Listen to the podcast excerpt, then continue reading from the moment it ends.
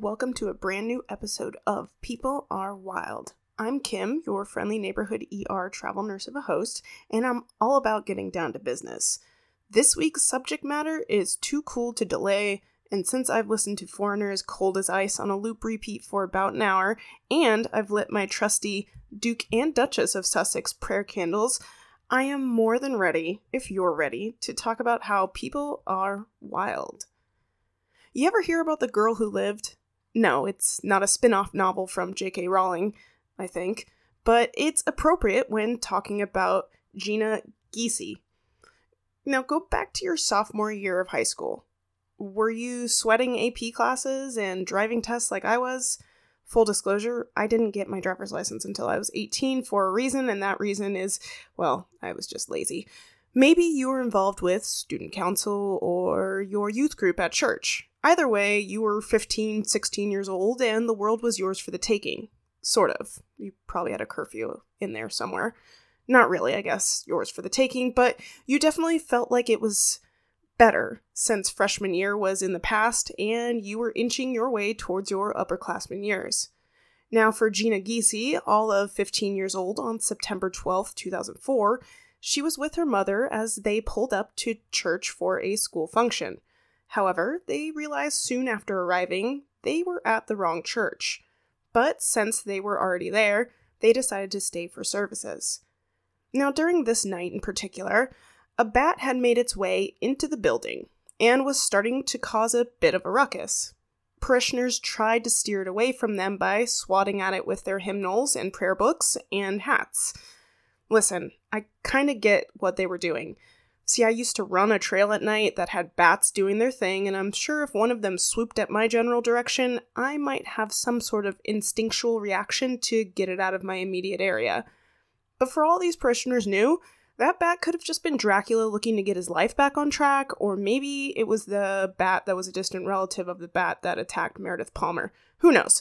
But the fact of the matter is that this bat was eventually swatted to the floor by an usher something that I imagine was like a high five gone horribly wrong, or maybe another sort of people's elbow to the bat. I don't know. Anyways, Jeanna, bat enthusiast even to this day, more on that later, she moved quickly to rescue the bat from the floor and picked it up by the tip of each wing and carried it outside.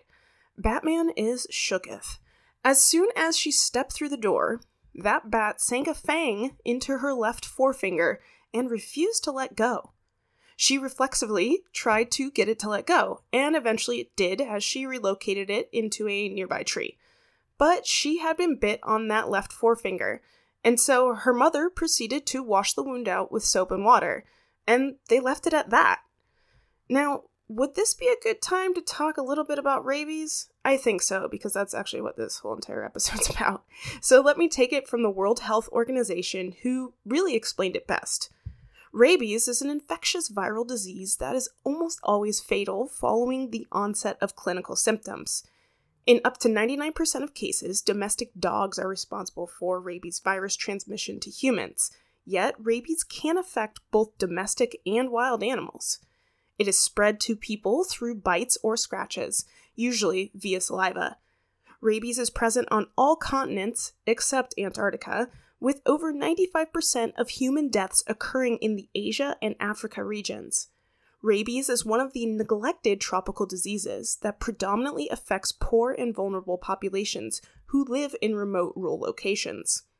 Although effective human vaccines and immunoglobulins exist for rabies, they are not readily available or accessible to those in need. Globally, rabies deaths are rarely reported, and children between the ages of 5 and 14 years are frequent victims. Every year, more than 15 million people worldwide receive a post bite vaccination. This is estimated to prevent hundreds of thousands of rabies deaths annually.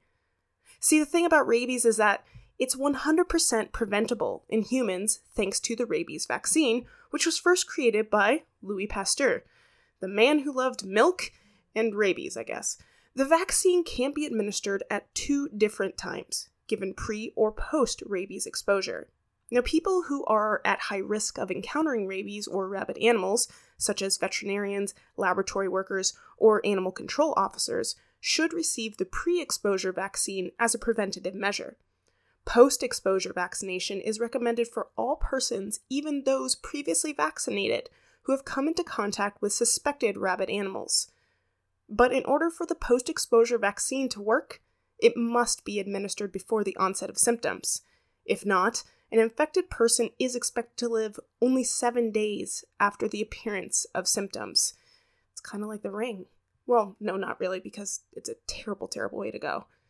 So maybe it is like the ring? I don't know. That movie was weird. Anyways, at first, rabies induces flu like symptoms such as weakness, fever, headache, and overall discomfort.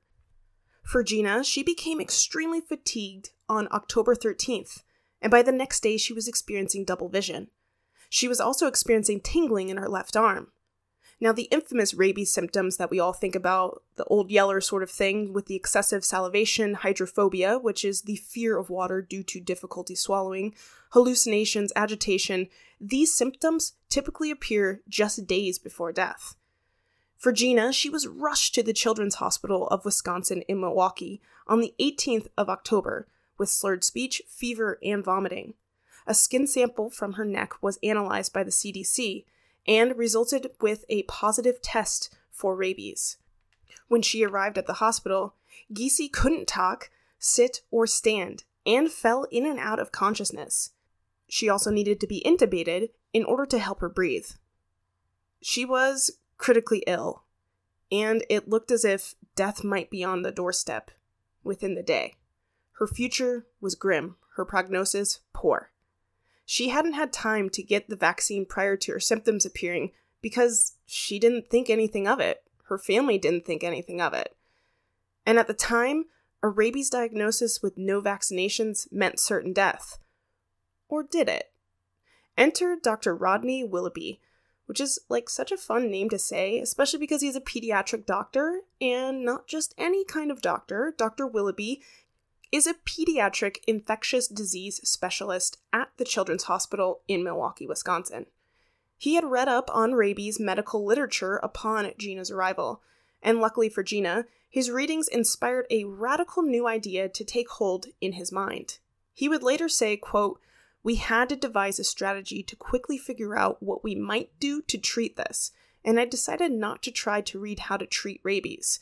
There were a lot of articles on how to treat it, but no one survives. So why read those? End quote.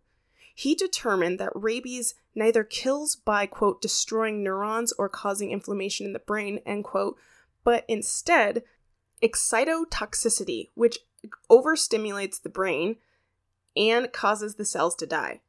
Dr. Willoughby also concluded that the human immune system can fight off the virus if given enough time before rabies reaches the person's brain. So I actually liked how one article I looked up translated all of this to mean that the rabies virus causes the brain and its neurotransmitters to go haywire, which ultimately leads to death. So Jeanna's survival was a matter of time. It was a race against the clock. Her brain had to be protected before rabies had infiltrated it. So Dr. Willoughby assembled a team of experts to discuss his theorized treatment plan, which later became known as the Milwaukee Protocol named in honor of the Children's Hospital in Milwaukee, Wisconsin, where it was discovered and where it was implemented. Now, to save Jeanna's brain and allow time for her immune system to work, the protocol called for her to be put into a coma. Now, the idea of inducing a coma left doctors wrestling with the possible side effects. Even if they did save her life, would Jeanna be left severely disabled when she woke up? The difficult decision was left to her parents, who agreed to proceed with the never before tested protocol. Dr. Willoughby would later say, quote, Jeanna's parents were remarkably altruistic in recognizing this was going to be a fatal disease, and maybe we could do something where we could learn something for the next person. Sort of by releasing Jeanna, essentially, I think they got her back. End quote. Rabies kills by compromising the brain's ability to regulate breathing, salivation, and heartbeat. Ultimately, victims drown in their own spit or blood, or cannot breathe because the muscle spasms in their diaphragms. One fifth die from fatal heart arrhythmia. And doctors believe that Jeanna might survive if they suppressed her brain function by sedating her while her immune system attacked the rabies virus. Doctors administered a variety of drugs to Jeanna ketamine to ward off rabies and protect her brain, midazolam or Versed to complement ketamine and lessen its tendency to cause hallucinations. Riding a K train, going down a K hole. Anybody who's been on ketamine or has given ketamine knows what I'm talking about. And she was administered two antiviral medications. Now, Dr. Willoughby would state that he and his team were basically attempting to, quote, shut the brain down and wait for the cavalry to come, end quote. Six days after first receiving the concoction of drugs, a spinal tap revealed that Jeanna's body was producing rabies antibodies. This was a good sign of her body's recovery.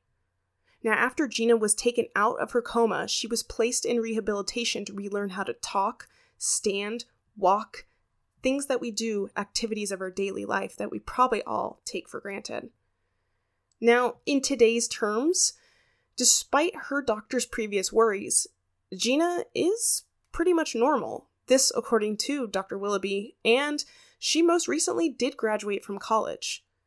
The Milwaukee Protocol itself, which was first tested on Jeanna, is now recognized worldwide as a means to possibly save unvaccinated rabies patients.